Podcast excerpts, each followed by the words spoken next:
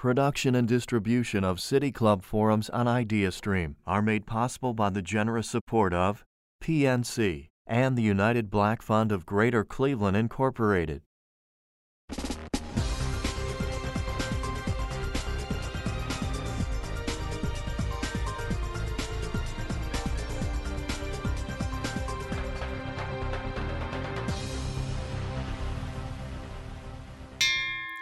Hello, and welcome to the City Club of Cleveland, where we are devoted to conversations of consequence that help democracy thrive.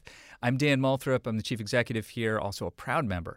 Today is January 22nd. We're once again live from the studios of our public media partner, 90.3 WCPN IdeaStream. We are very grateful for their support as we make our way through the pandemic. Today, we're talking about presidential transitions. It's a feat unlike really any other in the public sector or even really the private sector.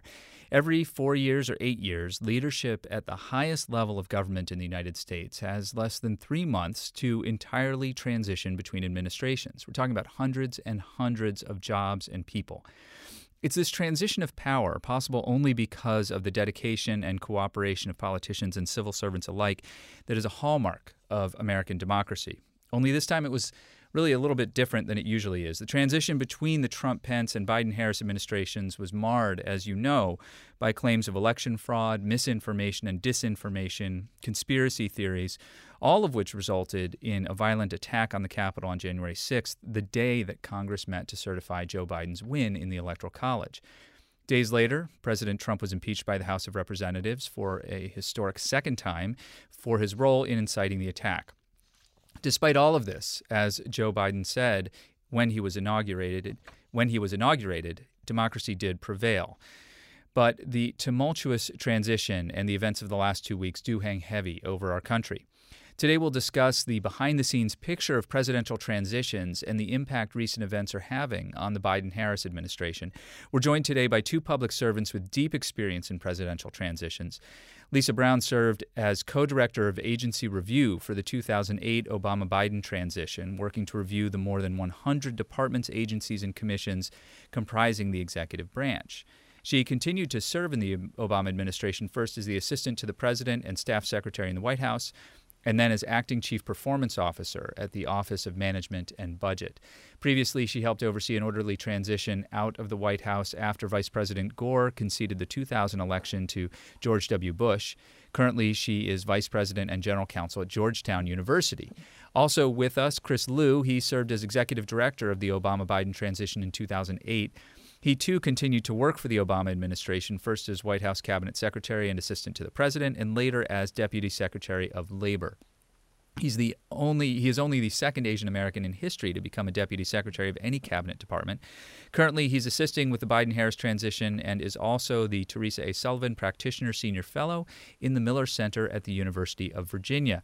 If you have questions for either of our speakers, please text them to 330-541-5794. That's 330 541 5794. If you're on Twitter, tweet your question at the City Club and we will work it into the program. Lisa Brown and Chris Lu, welcome to the City Club of Cleveland. Thanks for having us. It is wonderful to ha- it's wonderful to have you both with us. And uh, Chris Lu, how long ago did the work on the Biden-Harris transition begin? Well, I started getting involved in the early fall, but it really goes back much further than that.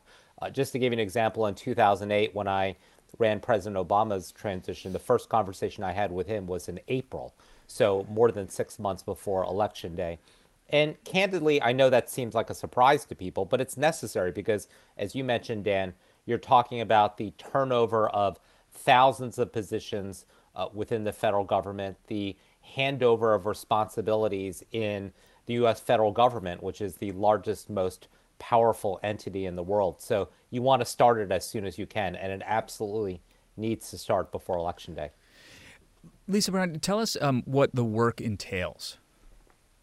So, um, if you think about it, as Chris talks about how important it is to start early, no business would choose to have its entire leadership leave on one day. So you are coming in, taking over a massive business, if you think about the bureaucracy of the federal government. And I think about it really having three pieces um, policy, personnel, and agency review.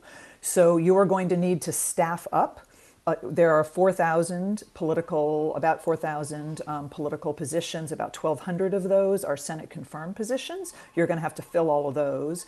You then want to, as quickly as possible, start implementing the policy promises of the new president. And then you are, have a management job, which is managing the executive branch agencies. And so the third part of this agency review you send teams of people into agencies, or when we're operating virtually, like now over Zoom, to learn as much as you possibly can about what is happening in those agencies. The whole goal of this is that when you start governing on Inauguration Day, you can hit the ground running. You know what you're going to be facing, and you can quickly start implementing the new president's priorities. When you were running agency review, Lisa Brown, for the Obama Biden transition, um, did that mean that you were ensuring and tracking that everybody who that, you were creating the sort of land quote unquote landing teams to for every one of those more than 100 different agencies and offices? Yes, it was over over 500 people that we had on agency review, and um, with teams. It's a it's a sort of a pyramid structure with a committee at the top, and then but ultimately, yes, we had a landing team for every agency, and they go in and you know they do a certain amount of work pre-election actually. They learn what they can from publicly available information. And then post-election they actually are able to start talking to um, individuals who work in those agencies. Chris lu give us a sense like from the from the inside what those conversations look sound and feel like when in a functioning transition. Well, look, in a functioning transition, you're engaging very early on with the outgoing administration that's certainly what happened in 2008. And I should say mm-hmm. that following the 2008 transition, President Obama was publicly uh, effusive about the level of cooperation and collaboration he had received from the outgoing Bush administration. That begins before Election Day. And then obviously after Election Day, as Lisa said, you're doing these deep dives into agencies and you are doing, you know, briefings on personnel and budgets and programs and you know you're digging really deep into all of these federal agencies but you're also engaging with outside stakeholders mm-hmm. you know from the perspective of you know the department of labor that could be unions it could be business groups it could be um, you know uh, worker advocacy groups uh, and then you're examining every piece of publicly available information you can because what you want to do is ensure that you have the best understanding of what's happening inside of a department mm-hmm. and to prepare the incoming team so that at noon on January 20th, they walk in and they're ready to accept um, the reins of power and know exactly what they're supposed to be doing. And Dan, if I could just jump in, I think if you think about it big picture, if, um, transitions are times of huge vulnerability. And you can have balls dropped, you can have something missed. Worst comes to worst, you could have a national security issue where a foreign country takes, tries to take advantage during this change in power. And so that is why the, what Chris is describing is so important. And the collaboration that we got from President Bush and his administration was tremendously important because you want essentially a seamless handoff. And to have that, you need to have a lot of information sharing. So, Chris Lu, your transition the, this time around, uh, you faced enormous obstacles that um, we haven't seen in our nation's history in over a century. Yeah, you know, look, I mean, let's put this in a little bit of historical context. We've had presidential transitions in this country for 200 years. We've done it through war and depression. We've done it after bitterly fought presidential campaigns. And, you know, think about Lisa worked for Al Gore. There was none that was closer than that 2000 presidential election. But in every previous transition, uh, when an election is called, uh, the outgoing administration cooperates. And that simply wasn't the case here. You had a three week delay after Election Day when the General Services Administration uh, refused to ascertain who the winner was. That ensured that that ensured that uh, that that that that made it difficult for the process to begin. There was no funding for the uh, the transition. Even after that happened, um, there continued to be uh, not I wouldn't say across the board uh, problems. I mean, you know, the role I saw at the Department of Labor, uh, we had absolute cooperation, but again, from press accounts, there were some issues at uh, the Defense Department. And as Lisa said, transitions are a vulnerable time from a national security perspective, especially at the Defense Department, Homeland Security, places mm-hmm. like that. You want to make sure that there's full uh, sharing of information. Well, on top of what you've just described, there's the pandemic. Well, right. And, you know, unlike what Lisa and I did in 2008, where we sent these 500 people into these federal agencies to meet with people across a, a, a conference room to review documents, I never stepped foot in this Biden transition mm-hmm. into the Department of Labor. I had to, I, I, I didn't even meet with any of my 30 team members uh, in person. We did it all virtually, and we had to do our meetings with whether it was stakeholders or people within the agency, uh, all virtually. We're talking with Chris Lu and Lisa Brown. Chris, uh, both of them have had uh, vast experience in both uh, in various transitions. Chris is working on the current transition with the Biden Harris team, and uh, both worked on the 2008 transition uh, to the Obama Biden White House. If you have questions for either of them, please text them to 330 541 5794. 330-541-5794 to text your question. If you're on Twitter, please tweet your question at the City Club. You're with the City Club Friday Forum. I'm Dan Moulthrop, and it's great to have you with us. Um, so, uh, Chris Lu, I uh, was recently reading a book called The Fifth Risk that many of our listeners will have read or heard about or read a review of or listened to author Michael Lewis interviewed about that described the transition in 2016 to the Trump administration as um, sort of the defining characteristic was that nobody showed up. Um, the, at least that's how Michael Lewis portrays it. Um, at the end of the Obama administration, was that the experience that you had? Yeah, um, I, unfortunately, yes. Um, you know, I was the Deputy Secretary of Labor in 2016 on Election Day, and so I was in charge of uh, overseeing the outgoing transition. Um, as you know, outgoing administrations do. We had prepared binders and binders of information. We had come up with lists of briefings, and election day, you know, happened. Uh, a, a, a, winner was declared, and we waited, and and nobody uh, rang us up. And finally, about a week later, somebody did ring us up. Uh, you know, they they showed up. One person showed up. They did a couple of meetings, and then a couple weeks later, another person or two showed up.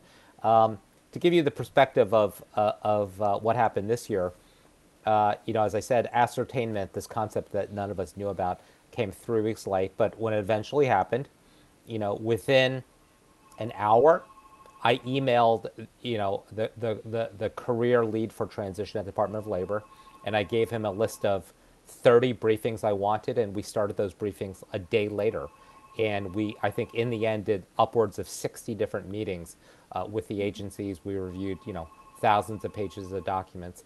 And again, as Lisa and I've said, you want to do this because you're talking about, you know, the turnover, the handover of power of the most important entity in the world. When you and Dan, this is a non-party. What's interesting is it's really a non-partisan issue. You know, when I went into the White House um, as staff secretary, I actually spoke before I, I started the job. I had a long lunch with then Judge Kavanaugh, who had held the job in the Bush administration. I talked to the incumbent staff secretary, President Bush's staff secretary, in addition to John Podesta, uh, who had, was staff secretary for Clinton. There's a long, long tradition of this, of respect for government and handing over the reins um, in a nonpartisan way. Chris Lu, I wanted to ask a quick follow up to uh, to what you just said. Thirty different briefings just for the Department of Labor. Can you give us a sense of the kind of specificity of that? Well, you know, the, the Department of Labor you know, by government standards, is not even a particularly large department. There are only about 15,000 employees compared to, you know, Veterans Affairs or Homeland Security that has upwards of two to 300,000. And yet there's all kinds of programs that deal with, you know, training workers for jobs. Um, we have OSHA, which protects workplace safety. We have the Wage and Hour Division. We have, you know, the Bureau of Labor Statistics that tells you how many people are unemployed. And so you want to go into each of these sub agencies, have a conversation about what is happening in each different area. And then you have these broad cross cutting briefings on the departmental budget, departmental human resources. We talked about the IT system, especially in light of the, the issue with this Russian hack. I wanted to know exactly whether any systems had been compromised within the department. So these were really detailed briefings that we asked for. Well, some some policy. Uh, new policy has come out of those briefings, and and uh, in particular, OSHA's instructions through the exec- recent executive order. There's been I, I, don't know at least two dozen executive orders over the last uh, last two and a half days um, from President Biden. But OSHA's new uh, instructions to be in, more involved in COVID safety, worker safety for regarding COVID. Um, and then also policy to create, uh, to propose a $15 an hour federal minimum wage. Chris Lu, can you talk a little bit about the processes that, that went into that, um, that went into both of those? Well, it, it all comes back to, you know, what did President Biden say on the campaign trail? And he talked about the importance of increasing wages through the minimum wage, about the importance of paid sick leave, paid family leave, as well as trying to do better to protect workers in a very unsafe time right now. You know, sadly, under the previous administration, workplace enforcement had really gone to nothing. They had put out some um, uh, some guidances about uh, safe uh, practices in offices and workplaces, but they really hadn't been enforced. And so, um, the task given to us is what can OSHA uh, under a new administration do? And so, you saw yesterday um, uh, President Biden put out an executive order that said OSHA will have stronger um, safety standards that will be aligned with what the CDC has required. And in a couple of uh, months, they're going to put out even stronger standards, and they're also going to beef up their enforcement efforts. So, a lot of what we were tasked to do was taking what the president elect had said on the campaign trail and making that into policy that could be implemented. Lisa Brown, can you talk a little bit about about that process beyond the Department of Labor, but through the other departments, and you know what what you saw happen in 2008 that um, that the the event you know I mean that was again it's hard there's been so much this time around in here in 2020 that we forget that in 2008 there was a, a, a really significant economic crisis that was rocking the entire the entire globe. Absolutely, and we during the transition, spent a great deal of time um, putting together the Recovery Act. Um, and at the same time, you want to make sure that while you have a, some enormous initiative like that, that you are also um, paying attention to what is happening in each of the individual agencies. And so, what, what Chris described is absolutely right. What we did was we literally mapped out um, the candidate Obama's campaign promises across the agencies. So each of the agency review teams, when they went in, they knew what promises had been made with regard to that agency. And so your job then is to figure out, as Chris indicates, how do I go about implementing this? And what you're doing is putting together what's actually happening in the agency then. Because if you think about it, when you look at all the COVID initiatives that um, President Biden rolled out, he needed to understand what was already happening in order to have those be really effective. So, what he did was put together the knowledge that they learned during the transition and then superimposed their their own policy um, initiatives on top of it. So to for to be able to do that much that fast required both the collaboration with the agencies and a tremendous amount of work by the by the uh, transition teams. If you're just joining us, we're speaking with Lisa Brown and Chris Lu, uh, public service public servants, both of them, veterans of the the 2008 transition to the Obama Biden administration. Chris has been working on Chris Lu has been working on the the, the transition for Biden for President Joe Biden and Vice President Kamala Harris, and uh, Chris Lu is also the former Deputy Secretary of Labor. Uh, if you have questions for either of them here at our City Club Friday Forum, please text those questions to 330 541 5794, or you can tweet them at the City Club and we will work them into the program. Chris Lu, with all of these uh, these difficulties that and and sort of other challenges that have been layered on top of an already enormous challenge of hiring 4,000 new people, et cetera, and so forth. Um, how far behind is the administration today compared to where you were in 2008? Oh, I think they're absolutely ahead right now. I mean, Dan, you just talked about the two dozen executive orders that uh, President Biden has signed. I think that is probably a record. And I think what's important is that these aren't just, you know, pieces of paper. These are significant things, whether it's reentering the Paris Climate Accord, whether it is providing protections to uh, DACA recipients, whether it's rescinding the Muslim ban, what you've just talked about in terms of workplace safety. Uh, you know, President Biden today is signing a whole nother series of executive orders. Today, one deals with um, uh, expanding food stamp and school lunch benefits. Another one um, uh, expands eligibility for unemployment insurance. And so, executive orders are important, uh, but they're a first step. And the, the problem often is that you need agencies to implement regulations to actually make these executive orders have any meaning. And ultimately, on a lot of these issues that we're talking about, you can really only solve them with legislation, which is why um, the Biden administration is pushing forward on a on a big stimulus package right now. So, notwithstanding the obstacles they faced over the last couple of months, uh, I think they're well ahead of where any previous administration uh, has been. But with hiring, I would assume that it's a, and I know that at this point in uh, in 2009, there were far more cabinet officials confirmed, for instance. Lisa Brown. So the, I would say that they, the Biden administration is ahead in terms of the number of political appointees sub cabinet level who are in agencies. So if you saw on inauguration day, he the, President Biden swore in, I think it was around a thousand political appointees to go into each of the agencies. Typically, personnel is a huge um, bottleneck getting people into the agencies. And they were real they've been really organized and did a lot of vetting during the transition to be able to move that quickly. You're correct that although he has named uh, he's identified who he wants to nominate for the for his cabinet positions um, only two of them have now been confirmed. So the head of DNI, Avril Haines, and the new defense secretary have both been confirmed.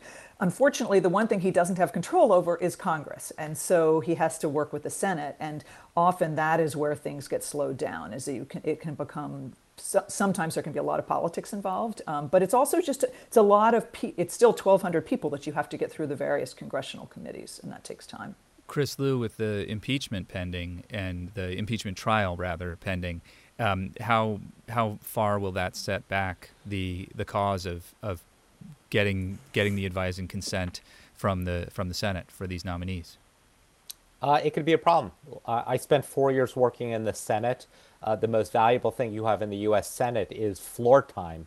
And because the U.S. Senate works by unanimous consent, any senator can object to anything. Um, it is unclear at this point when uh, an impeachment trial will be held or how long it will be, but it will take up some time. And any time that's taken up means personnel aren't getting confirmed. It means that legislation isn't getting passed. Is that, um, I mean, in some respects, there's nothing you can really do about it other than, you know, other than the kind of behind the scenes arm twisting and, and sort of, and, and hoping that better angels prevail, I guess. But, um, how do you continue continue the really important strategic work in that context? Exactly right. I mean, I think a lot of the nominations that are going to go through will be relatively non-controversial. Mm-hmm. I think mm-hmm. you saw uh, General Austin get confirmed today with like a 93 to two uh, vote, which is you know pretty remarkable. Uh, the the director of national intelligence got confirmed like 84-10 yesterday. So that's basically what you'll see. That being said, it just takes time. That you have confirmation hearings. There's all kinds of you know financial and, and, and ethics paperwork that need to be filled out. Senators will want to ask follow-up questions in writing that all needs to get done.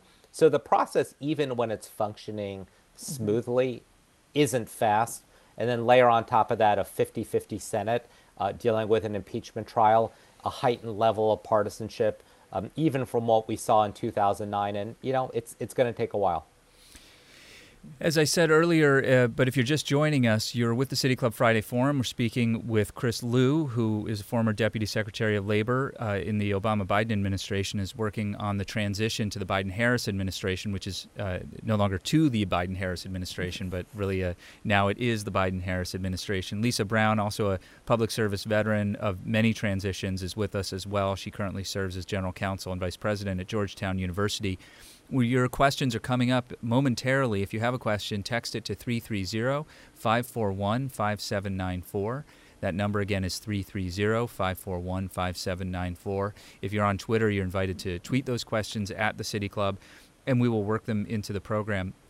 I'd like to ask you uh, uh, both about how people join an administration. You've got to hire 4,000 of ideally the best, brightest, and uh, the best and brightest in America that really represent America uh, as well. Um, Lisa, how did you manage that job in 2008? I know you were head of agency review, but you had a colleague who was head of personnel development, I'm sure, and you have some. You can shed some light on that. There's a there's a person in charge, and there's a team. Yeah, it is an no enormous amount of work. Um, And you get, um, during the transition, you, the different agency review teams can pl- will play a role in part in identifying the type of person that you need for various jobs. Um, some number of people on the agency review teams do end up going into the administration. So I think it was about 50% of them in the um, Obama transition ended up going into the agency that they had been reviewing. Um, it, it, it's a it's sort of like a, it's a puzzle that you're putting together because you also when the president elect or president identifies their cabinet secretary the cabinet secretary is going to have views about who they want to bring in with them as well. You care about diversity so you have to you have to you know keep looking at those different pieces and thinking about the, the best people for the roles. There's a lot of due diligence done here too, looking out at you know who in particular areas, who are the leaders in those areas that are out in the private sector that you might want to bring in. So there's no one route, um, and and then um, Dan, as you noted earlier, um, if you get on the during the transition, if you got on the Biden Harris website, you could apply for a job. And so there's also a huge database that they can draw on as they're looking to hire. So there's a, it's a multifaceted process. Yeah, there's a, a button right there on the front of the website that just says apply for a job, which is really, you know, for the right people can really um, can really spark uh, some inspiration. And, you know, the, it, it was certainly not that easy prior to the internet to apply for a job in the administration. Chris Lu, um, how close are you to the hiring that's happening right now? You know, I'm not directly involved, but I've um, certainly been um, had a say in some of the decisions. Um, but as Lisa said, I mean, you know, it's it's it's a puzzle, and you know, we uh, Lisa and I worked in an administration that was the most diverse in history.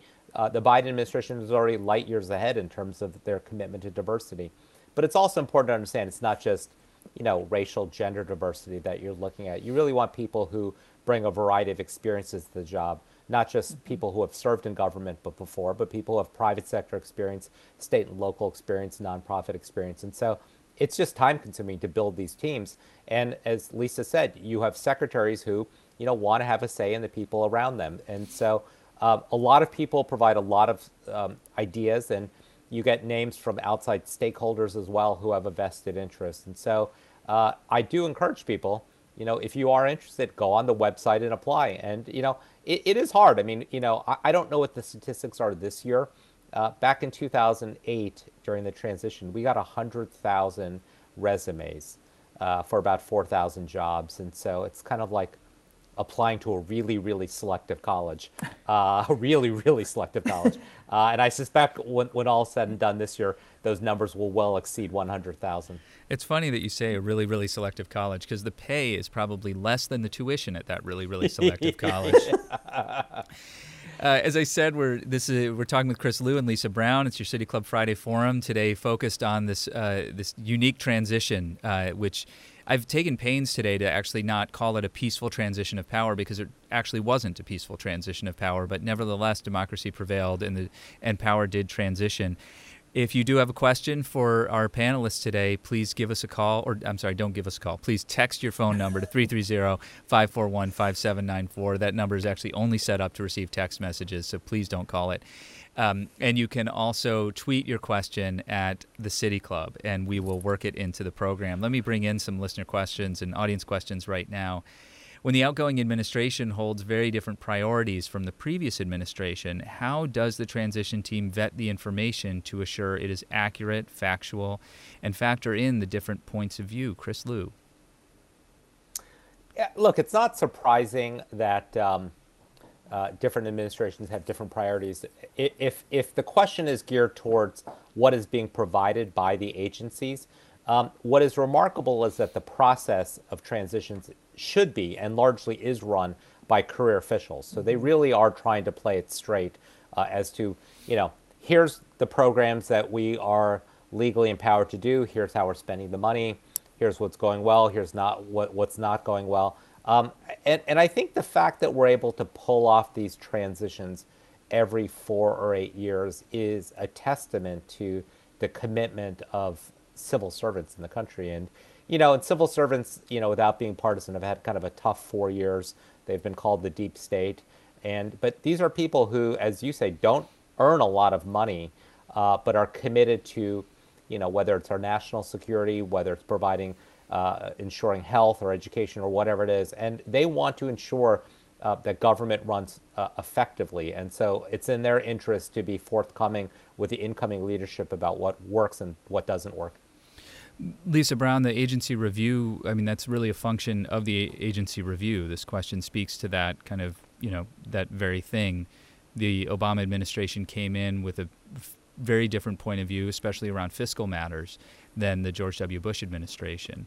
Um, how did you handle that? So Chris is absolutely right. You the and it's now actually been codified in by statute that there is a career employee who is the lead for the transition in each agency.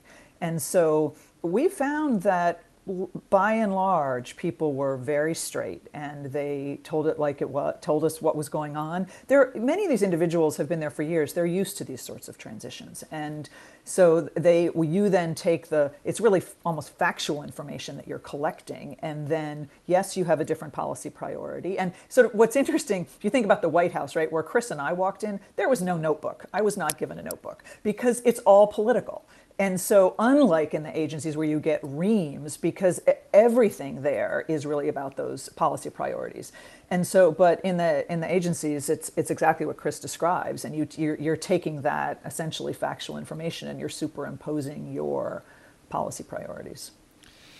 When um, when you are are doing well, let me. I'll, I'll, save my question for later. Let's go back to another audience question. Do um, and this is back to the to uh, job to to hiring, do you look closely at unsolicited resumes, or do the jobs go to people that are known by the candidate in the campaign, or or in which there's some kind of connection?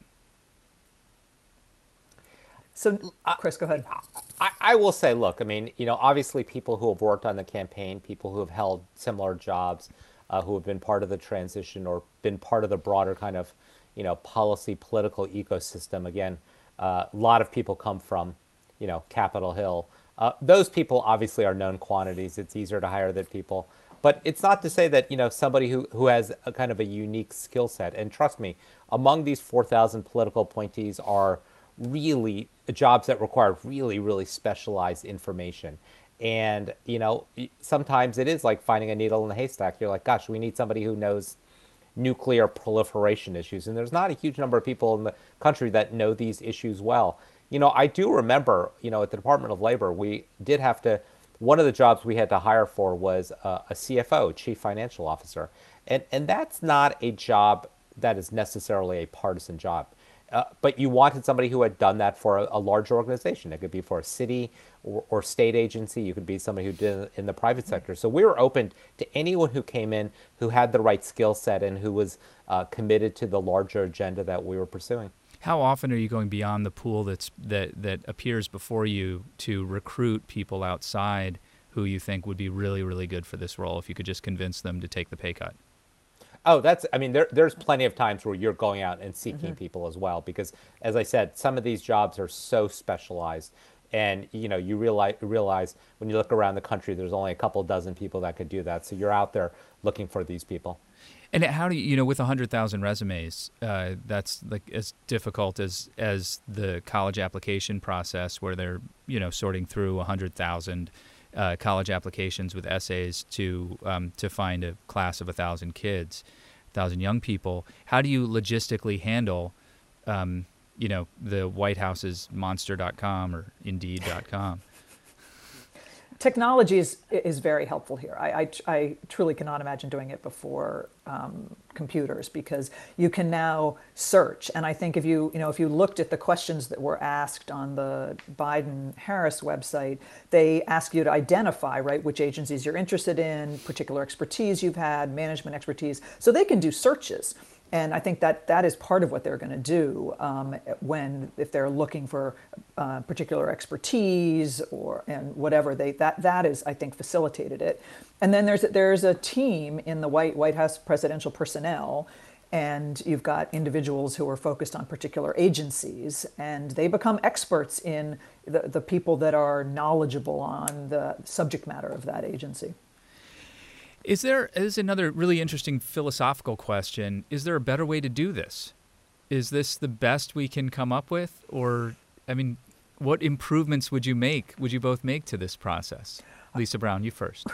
One improvement, so I guess two. I actually chaired a commission on reducing the, streamlining the paperwork for presidential appointees because you, it's a massive amount. There's an FBI background check, there's a White House questionnaire, the Senate committees each have their own questionnaires. It's like a gotcha game because the same question can be asked in a slightly different way and you answer it a little differently and they think you're trying to hide something. So I think there's a lot, if there could be greater collaboration between the White House and um, the Senate on the paper side, I think that would help to just simplify it. Um, I think there also are certain positions that are still Senate confirmed, that as Chris indicates, the CFOs, the COOs often are Senate confirmed.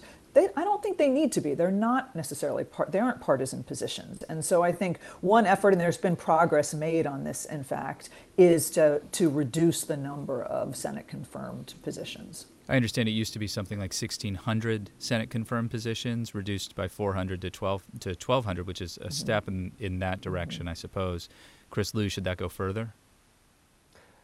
I think it should, but obviously the U.S. Senate has its own uh, reasons for wanting to have a say in these people, and you know a lot of senators want to have a nominee before them and have that nominee, you know, uh, uh have a chance to ask the nominee about whatever pet program matters to the senator, or if nothing else, just to get a commitment from the nominee that, you know, if I were to, after you get confirmed, if I'm to call you up and ask you a question or ask you to appear before me, will you agree to do that? And uh, every smart nominee says, yes, absolutely, I will do that. Uh, I do think, in terms of a better way to do this, I am concerned about the diversity of the pipeline uh, of people that apply for these jobs. If you consider, you know, um, people that come off of presidential campaigns. You know, and again, not not a, necessarily a high-paying job, so that's a luxury that some people simply can't afford. People that work on presidential mm-hmm. transitions, again, it's a solely volunteer, by and large, solely a volunteer uh, function. Uh, I did this for free for the last three or four months. Uh, or people that come from Capitol Hill, which is, again has some diversity issues as well. And so, if those are the natural feeders for jobs like this, you do wonder how how diverse a pool you are getting. Um, and so I think that's something that should be examined as well. Are there there are other programs? I know that uh, there are programs that div- that are exist purely to train people for public service, but again, I, I would imagine it's a kind of a, a, another function of who can afford to take the time to do those programs. Yeah, you know, there's um, there is a uh, more broadly there's a public service loan forgiveness program um, that applies whether you're a political appointee or a, a career civil servant. Uh, that really ought to be expanded because you know you want these opportunities available to everybody, and obviously, just given the issue right now with student loan debts, a lot of people just can't afford to to to, to mm-hmm. take on these opportunities. And so, yeah, we ought to consider all different ways to make it easier to serve. Lisa Brown, our two political parties have significantly different phil- philosophies about national politics and national policies. What impact will the change of administrations and political parties have on national stability when it looks now like a whiplash effect? So I think, as you heard from uh, President Biden, he is going to do everything that he can to try to govern for everybody to bring the country together. I agree with you. This is I, this country is deeply divided right now, and part of that is that is that we live in two different realities, unfortunately, two different media worlds. And we have to figure out some way of bridging that and finding a common set of facts, a, common, a sense of truth that everybody agrees on. And I think um, part of this really was aggravated by our former president because he was quite comfortable lying and people believed what he was saying. So I think, I think the divisions were there, but they were augmented. Um, so I'm hopeful. I think it's going to be a challenge, but I'm hopeful that the government really does exist to try to work for people. And hopefully, with some of these programs that President Biden and Vice President Harris are quickly um, initiating, that people will see that some of these are going to benefit them, and we can start to move forward together. Chris Lu, stability uh, is raised in that question, and the Trump administration was sort of characterized by a, a whole lot of personnel churn. And I wonder if um, commitment to being in the job for four years, three years, has been a, a, an important part of the hiring practice that you've been engaged in.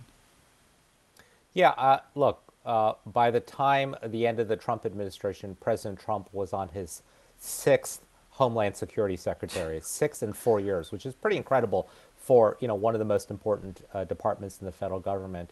You know, when Lisa and I both served in the White House, the Obama White House for the first four years, we virtually had no churn uh, in the, the president's cabinet, and and that's a good thing. Uh, you know, because first of all, these are really really hard jobs, and it doesn't matter if you've been a senator or a governor uh, they're not necessarily intuitive to you. So it takes a certain amount. There's a steep learning curve. It takes you a while to figure out how, how these jobs function and how you can be successful. So you want people um, to do that if you want to move forward on your policy agenda. But it's also important for, again, national security and homeland security. You know, we had in the first four years um, the same uh, Homeland Security uh, Secretary and Janet Napolitano, and the same Homeland Security advisor in the White House and John Brennan, the same FEMA administrator. Um, and that's important because, you know, every year there are hurricanes, there are tornadoes, there are fires, you know, or there's, you know, cyber attacks. You want the same group of people who actually have been through this before and know how to do this. And I think about the first couple of years, the Obama administration, you know, we had to deal with the Deepwater Horizon, the Gulf Coast oil spill. Uh, we had Hurricane Sandy that came up. I mean, it, it, felt like every you know month there was another natural disaster that would happen, and you didn't want these things to happen, obviously. Uh, but the, the more you actually engaged in dealing with this, the better you got at doing this. And so anytime you have a new team of people, um, it creates that instability that I think has broader consequences. And Dan, you were asking earlier about the Trump transition into office. And because they didn't really engage around the transition, um, they actually tried to quickly um, launch certain initiatives and they didn't they didn't do them as well as they could have. They were challenged in court and they lost in court because they hadn't actually gone through the steps that if they'd consulted with the career employees that they would have known this is what you need to do. These are the justifications you have to have. Here's the right process. And so again as chris is indicating that's where the experience comes in. And if you keep throwing new people in and then those people aren't even consulting with the career employees who know what they're doing it's a recipe for not being very successful related. And Dan, if I give you, can I give you one more ahead. example? Yes, please. So um, January thirteenth, twenty seventeen. So one week before inauguration day in twenty seventeen. Uh, I was part of the outgoing Obama team that did a tabletop exercise with the incoming Trump team. This was very similar to one that the outgoing Bush administration had done with us in 2009. And we did a role play of three scenarios that the incoming administration would be most likely to face. One was a hurricane, one was a cyber attack, and the third was a global pandemic. Oh, God, I was and hoping we, you wouldn't say that. and we briefed them on the likelihood of a pandemic, of a scenario in which it started in Asia, it moved, its, it made its way to Europe. Uh, there weren't enough uh, personal protective equipment. There wasn't a vaccine. We then handed them a playbook that was 69 pages long about how you deal with a global pandemic. That was January of 2017.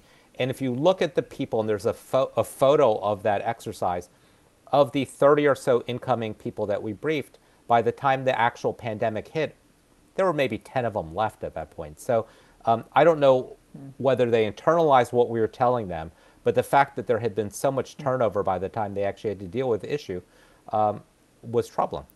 Uh, that playbook, I assume, still exists, and I assume it's uh, it's been it's been very much read by the, the, the whole transition team at this point. This transition team. Yes, and and and you know we've again this is part of why again regardless of politics you want continuity in government you want collaboration between parties because this is about broader issues this is about the functioning of government and again whether you like government or don't like government in times like you know a pandemic or times like a hurricane, you want to make sure government works well and that you understand and you put all of the resources into helping the American people. Related to that, Chris Lu, was it how important has it been for you and your colleagues to find people who have government experience, who have it, who were a part of the Obama Biden administration, to so that it was sort of given the magnitude of the challenges that the Biden administration is facing you're sort of better situated, better able to hit the ground running? I, again, Dan, I think you want a mix. I think you want people who understand, but you don't want people who have been just boxed into like, here's how we do X, Y, and Z. I mm-hmm. want people who have never been in government, who are willing to think outside the box and ask the questions that sometimes those of us who have just spent our lives in government don't ask anymore. And, and we, we aren't necessarily willing to challenge the conventional wisdom or really kind of think creatively. So I think you want to mix. Um, when the political pendulum is different between administration and federal rules are stayed, filings made in court suddenly changed, and orders rescinded, how can local governments and organizations trust federal decisions made in these final weeks, knowing that they may likely change? Lisa Brown? So it, it's not just local governments. I was on a call with my team this morning saying the so the Department of Education put out a whole bunch of guidance Friday before inauguration and they were and the conversation we were having is how much do we, how hard do we have to work to implement this when we know that the administration is their priorities were very different and that, that many of these things are likely to be changed by the new administration. So this is a it is a real challenge. And i think some of it is just is inevitable with from, when you have a change in administration with a change in party. But I think it's unfortunate that um, this administration did try to do an awful lot at the very end.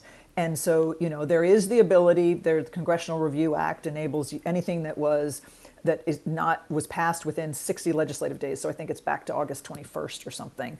They can um, actually consider and revoke, but that's a process. It's hard, and um, it's so it, it's ideally you would not have this race at the particularly at the very end. And I think some administrations, I know when Chris, when we were transitioning in, President Bush actually, particularly I think it was in the national security and economic realms, said worked with the with the transition, worked with the incoming administration, so that there wasn't going to be an awful lot of that, you know, and, and said we're not going to make that decision, we're going to leave that decision for you. Um, so it, it's a it's a very real challenge that you're identifying. Chris Lu, in uh, 2016, there was a, a lot of news coverage of high profile firings of ambassadors and um, and U.S. attorneys and, and so forth. Yet typically, a lot of the political appointees are you know asked to submit their resignations uh, at at that time or at some point early in the new administration. Can you walk us through how that how that happens and what kind of considerations are made? Yeah, I Dan, I went back and actually found my resignation letter from 2016. So we we were asking the Obama administration uh, a week before Election Day, November 2016. We were asked a week in advance. Uh, we got a memo from the White House Chief of Staff asking us to submit our resignation letters. Uh, and that was before Election Day because even if Hillary Clinton had won, we wanted to give her maximum flexibility to staff her um, administration as she saw fit. So, you know, we all submitted our resignations December 14th. They were all accepted. Um, I, I think there were a couple of instances uh, where the Trump people asked some folks to stay on. But the idea that U.S. attorneys um, are, are, are, not fired, but uh, are dismissed or, or, or leave or ambassadors should not surprise anybody because we're all you know political appointees. We serve at the pleasure of the president. Um, and likewise with this current administration, uh, you know, I think all of the resignations of the Trump administration officials have been accepted with a couple, again, with a couple of exceptions, uh, uh, but by and large, they've all been accepted. And that's that just is the way it always happens every four or eight years. It goes back then, Dan, to the concept of like the fact that we're able to kind of keep this system of government going and keep all these programs running during this time of change is really a testament to the career civil servants that mm-hmm. keep the trains running on time while you're switching over all these political appointees. The deep state, you mean? uh, you know, uh, they, uh, that, and that is sadly the way they've been termed over the last four years. But you know, as somebody who spent my career in, in federal services, the son of a, a, a, career civil servant, I mean, that just defends me because these are hardworking people who, frankly, could be earning far more in the private sector, but are devoting their lives to um, helping the common good. And Dan, as you asked earlier about getting jobs, people should think about career jobs. When I first went into the government, into the Department of Justice, I went in in a career position, not a political position. There are a lot of excellent government jobs at all, all the different agencies that are not political appointments. And if somebody's interested in that, Lisa Brown, how do they do it? look, I would start by looking at their website, um, and there, there's a, going to be a way to apply. And there, as Chris indicated earlier, there really has been a hollowing out of these agencies. A lot of capable people left over the last four years. So they're going to need, not only do they have to fill the political spots, they're going to need to, they need to be hiring career people as well. Chris Lu, another question related to that, the hollowing out that Lisa Brown refers to. Um, was that, did that complicate the transition because there weren't the people around who could brief you and your colleagues on what was going on. There wasn't a problem in getting briefed, but I do think it's going to cause a problem in the implementation of these programs. And so, if you look at the ones, mm-hmm. the agencies where there's, you know, the, the hollowing out has been more publicized, it's places like the State Department with Foreign Service uh, officers resigning, or it's in uh, EPA or Interior, where a lot of the uh, climate change work has happened and a lot of scientists have been pushed out. And so it's critical if you're going to put forward big proposals in these areas, you're going to need smart, good, smart people to replenish, uh, to, to, to implement that. But I do think it speaks to what Lisa just said, which is this is also the flip side probably the only good side of hollowing out of federal government is this is now a time for a new generation of people to come into government. And so there are a lot of opportunities for people that want to serve. Will there be any steps taken to shore up the transition process in case we encounter another election where the outcome is disputed as it has been? And, and another way to ask that is kind of what have we learned from this experience? And will any of that learning be applied to the future, Chris Lu? Well, let me flip it to Lisa because I think okay. Lisa has been asked this question in a congressional hearing before. Oh, okay. So Lisa there Brown. is the the, the um, government over the uh, committee of House Oversight Committee, and there's a, a subcommittee on government relations, did a hearing on just this question, like what, how do we improve this process? Um, and I think, you know, there are a couple of ideas. One, Chris has referred to ascertainment a couple of times, and the fact that the GSA didn't ascertain the winner of the election for several weeks you could try to define that more clearly. Um, you know, ascertainment is is about when you start sharing information from the government. It's not about who actually wins the election. Um, the other thing is, I think you can um, you could decide that there's information that's going to be shared even if it is still a contested election. So um, during when there was a contested election with Gore, infor- national security information in particular, which, as I understand it, was shared with both of the candidates because you whoever won you wanted to have them be as ready as possible on some critical areas. So i think there are ways to improve the information sharing that is done uh, during any period of a contested election. Chris lu anything to add to that? No i i will simply say this is over the last um, couple of months during the transition um, i've i do a lot of tv commentary but i've done a lot of foreign tv commentary and people in other countries kind of scratch their heads as to our transition process because if you're in Canada, if you're in the UK, uh, you don't have the entire top level of their government's trans, you know, uh, uh, of leaving their yeah. jobs, and it does again. I don't know what the magic number of political appointees should be or Senate confirmed people, but you do wonder, as Lisa started by saying, you would never run any company this way like is this really the most rational way to run the federal government? Maybe just in general fewer people should be turning over. How did we get to this point where so many people turn over? I mean because i, I, I i'm fairly certain that george washington did not have to uh, politically appoint name like 1200 or 1800 appointees the government in part, people are, the government has grown and grown. And so one of the things that I did for President Obama was work on government reorganization, which is a Sisyphean task because you're, you know, it's much easier to add than it is to subtract. And I think that's part of why you've also seen the growth in the White House because now the White House ends up having to manage any of these initiatives that are cross agency. You need somebody to be managing those. And that's why you have more and more czars in the White House because if it, whether it's energy or the environment, um, you need somebody who can coordinate all that agency work.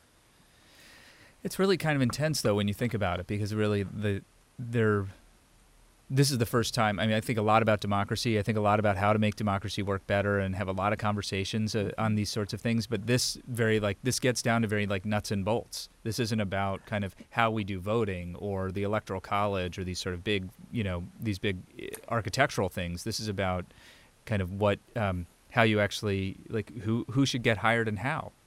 And you, and it's also a piece of it's embedded in our separation of powers because part of the reason that it's so hard to uh, government reorganization is so hard is that there's a congressional committee that has oversight responsibilities for each of the agencies, sub agencies, and they don't want to cede authority. So it's not even if, even if the president decides I'm willing to shrink government, it takes uh, agreement with Congress to do the same. You know, Dan, I would also add, I mean, I think the issues that have come up with the transition process, I think, highlight broader issues that we've seen over the last four years, which is so much of what, the way that our government works or what we expect of our leaders isn't actually written down. It's just hmm. norms, it's traditions. Right. And there's always been a norm and tradition in this country of outgoing administrations cooperating with the incoming one, incoming one until it doesn't happen. And so it again, whether we're talking about ethics or the rule of law or conflicts of interest or everything else that's happened over the last 4 years, I think there is going to be a move over the next couple of years to try to codify some of these things. Well, Chris Lu and Lisa Brown, thank you so much. You've helped illuminate um, a, an often opaque and deeply important process. So thank you both for your time today and thank you for your service. Thank you. Thank you. And thank you for joining us for our Friday forum. Our forum today is the Tecovas Foundation Endowed Forum. The Tecovas Foundation funds social innovation and entrepreneurship, as well as emerging issues in the philanthropic sector. Thanks to our members, sponsors, and donors, and others who support our mission to create conversations of consequence that help democracy thrive. You can find out more at cityclub.org. And special thanks to City Club member Steve Hinkle for his help on today's program. I'm Dan Moulthrop. Thank you so much for being a part of this. If you get a chance to get the vaccine, please make sure you do that that, stay strong and stay healthy. Our forum is now adjourned. For information on upcoming speakers or for podcasts of the City Club, go to cityclub.org.